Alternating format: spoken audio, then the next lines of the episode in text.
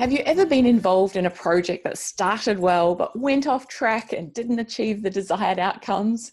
In this episode, we are exploring the role of a reflexive monitor. Maybe not something that is on your usual list of people you need for a project that is focused on enabling change, but one that could be quite useful. Yes. So I came across this idea when I was involved with the Primary Innovation Project in New Zealand a few years ago. We've talked about this project before in the episode on co innovation. In that episode, we talked about what co innovation is and how to apply it as an enabler of change.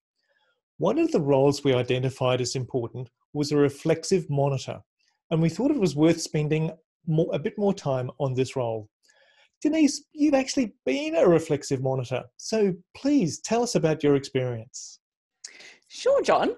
Uh, well, a reflexive monitor is an independent individual or organisation that is focused on helping all stakeholders involved in a co innovation project to actively participate. A reflexive monitor observes group processes and suggests appropriate changes to facilitate effective interaction and learning. A reflexive monitor keeps everyone focused on the ambition for change, the reason why the project is underway, they keep the project focused on the vision. Um, it's like the annoying person who is always saying, Now, will this move us towards our why or away from our why?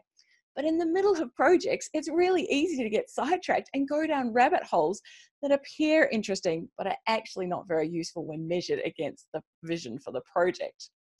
So, everything that a reflexive monitor does helps support learning in the team and for the project to help make sure the project succeeds. It sounds challenging, Denise, but that can be really useful. What do reflexive monitors actually do during a project?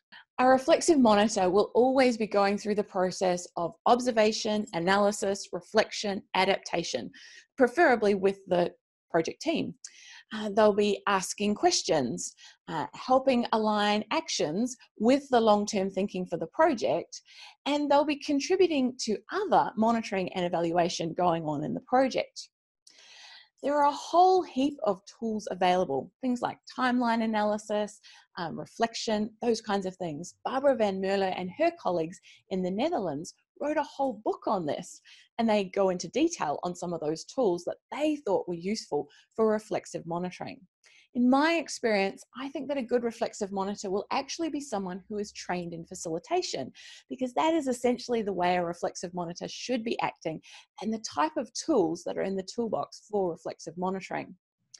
And a reflexive monitor is usually only a part time role in the project, maybe 20% of a full time role it can be tempting to also help with other parts of the project, but it's actually best just to focus on the reflexive monitoring role. A few of us wrote about our experiences, and that's also available online, so we'll provide those links in the show notes. So, there you have it reflexive monitoring. It's a role that isn't always part of your usual project team, but if you're thinking about co innovation and using this approach, then it's worth reading up on this and giving it a go. So you've heard our thoughts. Now we'd like to hear yours.